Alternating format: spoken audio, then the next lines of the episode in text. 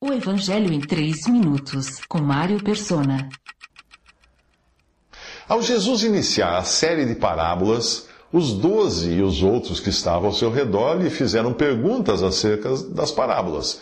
Isso demonstra existir uma classe de pessoas à, à parte da multidão que realmente deseja entender a palavra. Então Jesus lhes perguntou: Vocês não entendem essa parábola? Como então compreenderão todas as outras parábolas? Marcos 4,13. Mas não se esqueça de que estamos falando do reino, portanto, daquilo que é exterior, pois entre os doze há também um Judas. E antes de mergulharmos nas parábolas, vale a pena recapitular alguns pontos.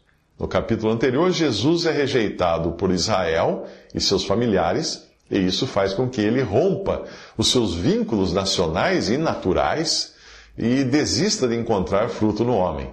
Agora é ele quem irá assumir o papel de semeador para produzir fruto. A sua vinda serviu como um teste para Israel e também para o homem, e ambos foram reprovados. Ficava muito claro ser impossível ao homem guardar a lei que não fora dada para salvar, mas apenas para denunciar o pecado. Quando você coloca o termômetro em seu filho, o termômetro só indica a temperatura, mas não é capaz de curar a febre do seu filho. Se nós juntarmos os versículos da parábola contada para a multidão com aqueles da explicação que Jesus dá apenas aos discípulos, teremos algo assim. Enquanto lançava a semente, parte dela caiu à beira do caminho e as aves vieram e a comeram. Os que estão junto ao caminho são aqueles em quem a palavra é semeada, mas tendo eles ouvido, vem logo Satanás e tira a palavra que foi semeada no coração deles. Marcos 4, de 5 e 4, 15. O caminho é formado por muitos pés que deixam a terra impermeável ao cultivo.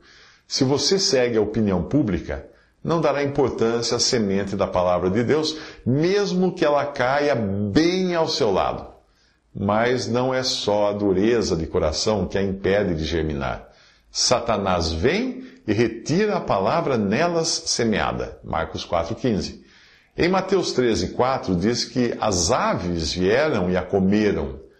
Na parábola da semente de mostarda, você aprenderá que, que as aves são agentes de Satanás aninhados na grande árvore da cristandade.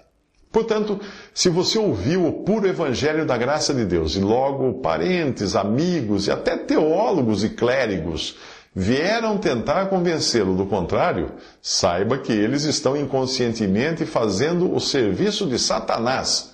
Saia desse caminho da opinião pública e fique só com a palavra de Deus. Já disseram a você que está ficando louco? Que deve aproveitar a vida, ou que para ser salvo precisa se filiar a uma igreja, então você sabe do que eu estou falando. Visite 3minutos.net. Dúvidas? Visite respondi.com.br. Adquira os livros ou baixe o e-book. Também para Android e iPhone.